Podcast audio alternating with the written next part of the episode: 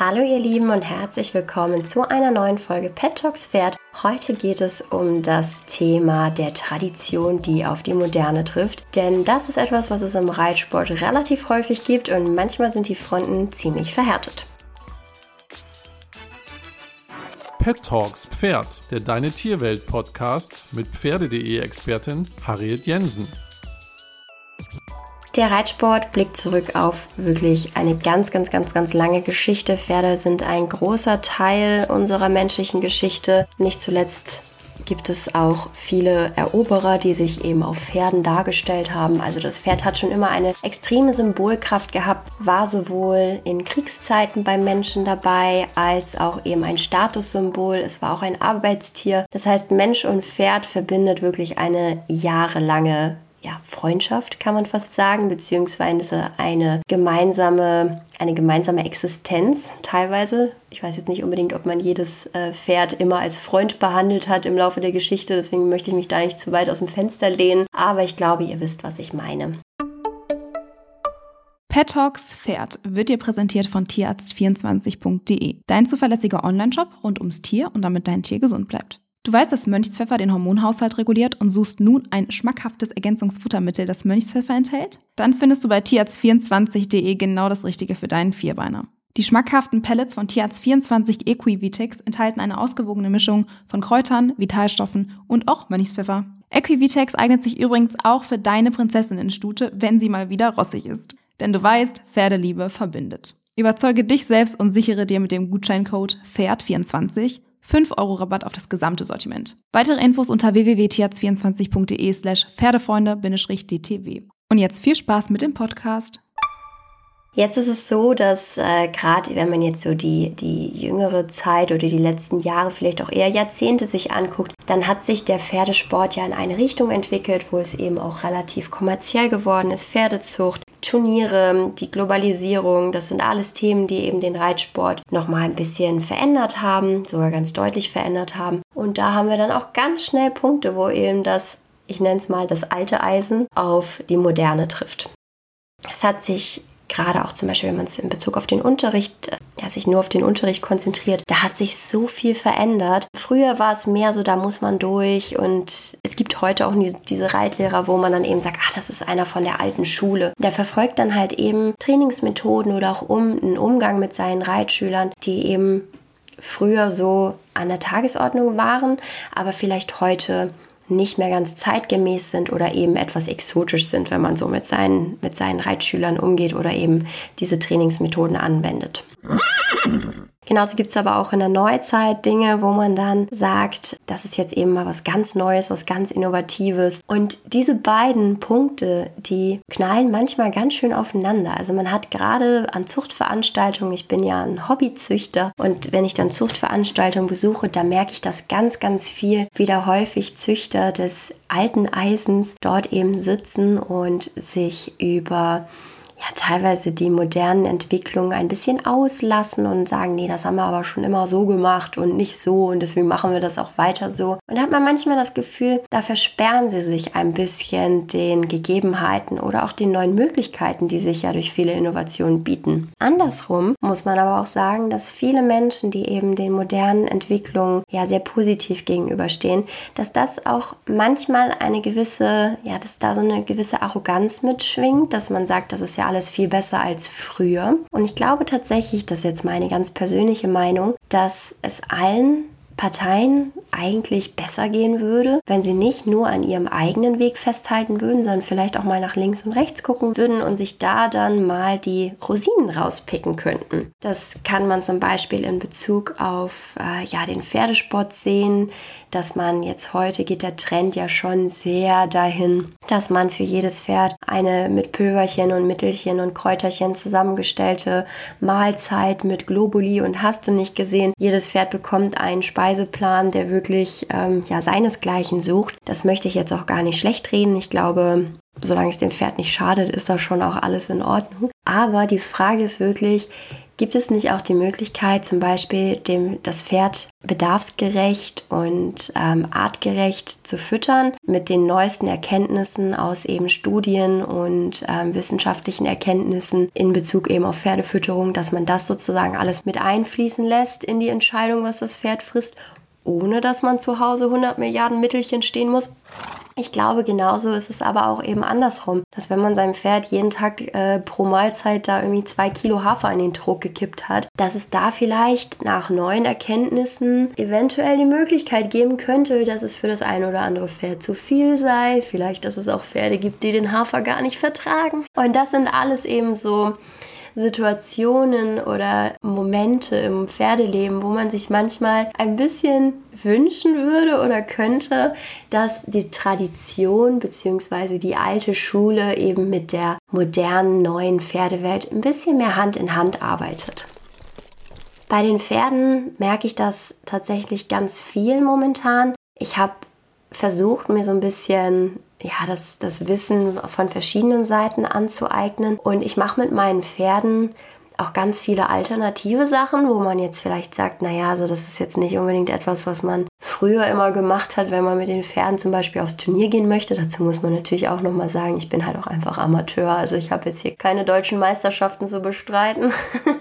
Aber am Ende bleibt Pferd natürlich auch Pferd, egal ob es ein äh, Olympionike ist oder das nette Pferd von nebenan, mit dem man ein bisschen in den Wald reitet. Am Ende des Tages sind Pferde von den Bedürfnissen her von den Grundbedürfnissen schon sich sehr ähnlich. Natürlich hat das eine Pferd ein bisschen mehr Bewegungsdrang als das andere und ein Pferd, welches komplett im Saft steht und wirklich so stark bemuskelt ist, dass es den Wettkampfanforderungen auch standhalten kann.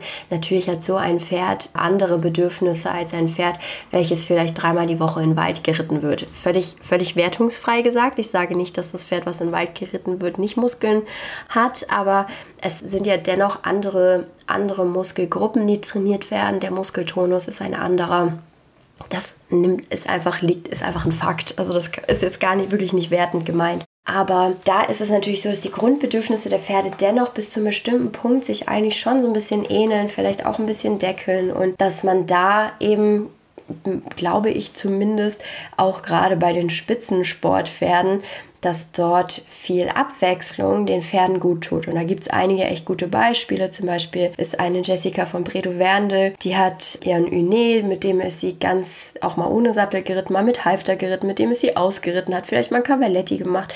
Da hat sie ganz viel auch der Öffentlichkeit gezeigt, wie abwechslungsreich sie sein Training gestaltet hat. Und die beiden waren einfach im höchsten Maße erfolgreich in den großen Vierecken der Welt. Das heißt, da ist wirklich mal so ein Beispiel für Tradition trifft Moderne, dort wird trainiert, dort wird anständig ähm, eben an den Lektionen gearbeitet, aber es gibt auch eben dieses neue Mindset, ein Pferd ist nicht nur ein Performer, sondern ein Pferd hat eben auch einen eigenen Wunsch, einen eigenen Charakter, wenn man es so sagen möchte. Und auch eigene, also mit dem Wunsch meine ich auch eben so eigene Bedürfnisse oder Wünsche, wie das Leben aussehen sollte. Das kann man den Pferden ja nicht wirklich absprechen. Und ich glaube, dass das wirklich etwas ist, was mit der Zeit einfach sehr viel wichtiger geworden ist. Auch das Thema Auslauf. Da merkt man ja auch, wie sich immer mehr die Reiterwelt verändert. Früher war ein Aktivstall etwas sehr Exotisches, langsam aber sicher gibt es immer mehr Aktivställe, auch die teilweise war es so, früher war ein Offenstall immer nur ein Matschloch mit irgendwo einer Heuraufe in der Mitte. Auch dort gibt es mittlerweile ganz, ganz tolle Offenstallkonzepte, wo man sowohl reiterlich sich weiterentwickeln kann, weil man eben ganzjährig Reitmöglichkeiten hat und die Pferde trotzdem eben viel draußen sein können. Und das muss ich sagen, das finde ich wirklich sehr, sehr spannend zu beobachten. Denn so kann man wirklich eben die positiven Dinge von früher mitnehmen. Ich bin auch ganz ehrlich, wenn ich jetzt zum Beispiel ein Problem mit einem meiner Pferde habe, irgendein Stand, so ein Standardproblem möchte ich jetzt fast sagen, also irgendwas, was nicht weltbewegend ist, da vertraue ich tatsächlich in erster Linie eher Menschen, die schon sehr viel Erfahrung im Reitsport haben. Und da hole ich mir dann auch manchmal vielleicht den einen oder anderen etwas unkonventionellen Tipp ab, der vielleicht nicht in Lehrbüchern steht, der dem Pferd natürlich auch nicht schadet, aber wo man mal was ganz Neues ausprobieren kann, wo man dann sagt, ja, das hat mein Großvater schon immer mit den Pferden gemacht und das hat immer gut funktioniert. Das sind dann immer so Tipps und Tricks, wo ich dann da sitze und sage, ha, das ist sehr, sehr schön. Gerade wenn man dann eben schon in der x-ten Generation äh, mit Pferden zu tun hat, ist es, glaube ich, wirklich schön, wenn man dort sich so sein Idealpaket zusammenstellen kann an, ja, an Handlungsmöglichkeiten etc. Gleichermaßen stellt sich natürlich auch die Frage, ob es vielleicht ein paar moderne Sachen gibt, die vielleicht wieder zurück in der, in der Ideenkiste verschwinden sollten. Wenn man sich zum Beispiel mal die internationalen hochdotierten Springprüfungen von früher anguckt, dann standen dort ganz andere Sprünge als heute. Und auch natürlich gibt es heute die ein oder andere sicherheitsrelevante Veränderung, sodass weniger Unfälle passieren könnten. Aber man hat das Gefühl, dass immer wie soll man sagen, immer bessere Sportpferde gezüchtet werden, die immer mehr leisten können, damit die an immer schwereren Wettbewerben teilnehmen können. Und da stellt sich dann schon so ein bisschen die Frage, muss das sein? Das sind dann so manchmal so Momente, wenn ich mir dann so alte Fotos angucke von eben ganz alten, ganz alten ja auch nicht, aber von eben heutigen Reitsportgrößen, nehmen wir jetzt zum Beispiel mal Paul Schockemölle zu seiner aktiven Zeit, da standen dann teilweise doch ganz andere Sprünge da in einer Arena, um eben an Turnieren teilzunehmen. Und das hat sich dann zum, finde ich persönlich, verändert. Natürlich muss der Wettkampf spannend bleiben, das verstehe ich.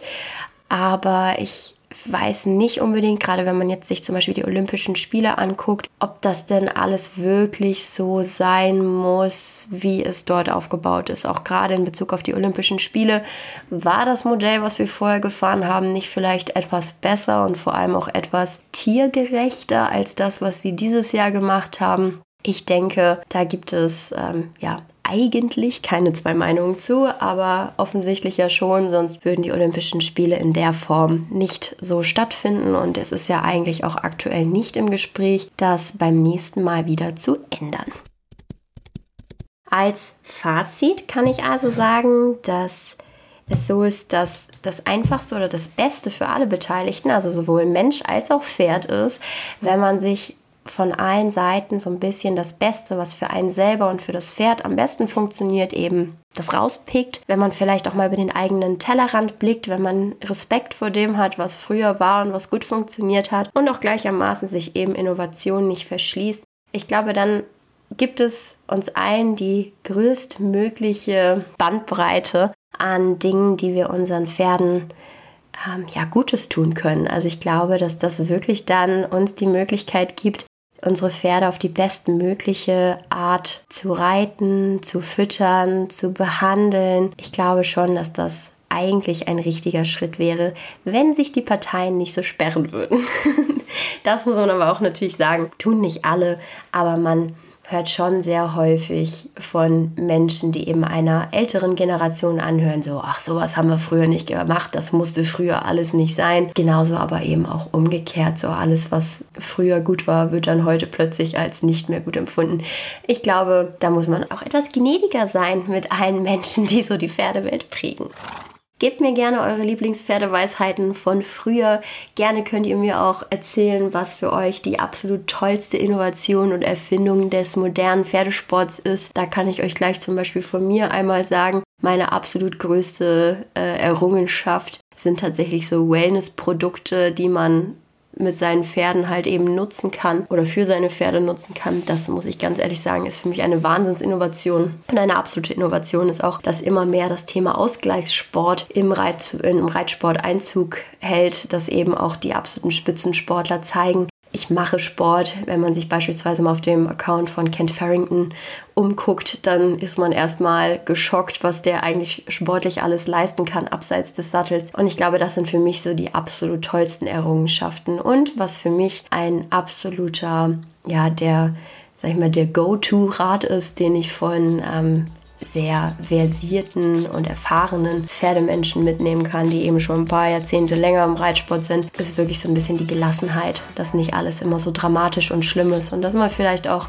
nicht immer bei jedem kleinen kleinen Kratzer sofort einen Tierarzt rufen muss. Also verstehe das nicht falsch. Ich rufe einen Tierarzt, wann immer nötig, aber ich rufe keinen Tierarzt, wenn mein Pferd komisch guckt oder fahre dafür für eine Woche in die Klinik das ist so ein bisschen so mein, meine positivsten Sachen aus beiden Welten. Wie gesagt, sagt mir gerne eure, erzählt mir das gerne in Deine Tierwelt-Community oder auf dem Pferde.de Instagram-Account. Und sonst könnt ihr mir das auch wirklich super gerne privat schicken an Harriet-Charlotte bei Instagram. Und dann hören wir uns beim nächsten Mal wieder. Ich freue mich drauf und wünsche euch jetzt noch einen wunderschönen Tag.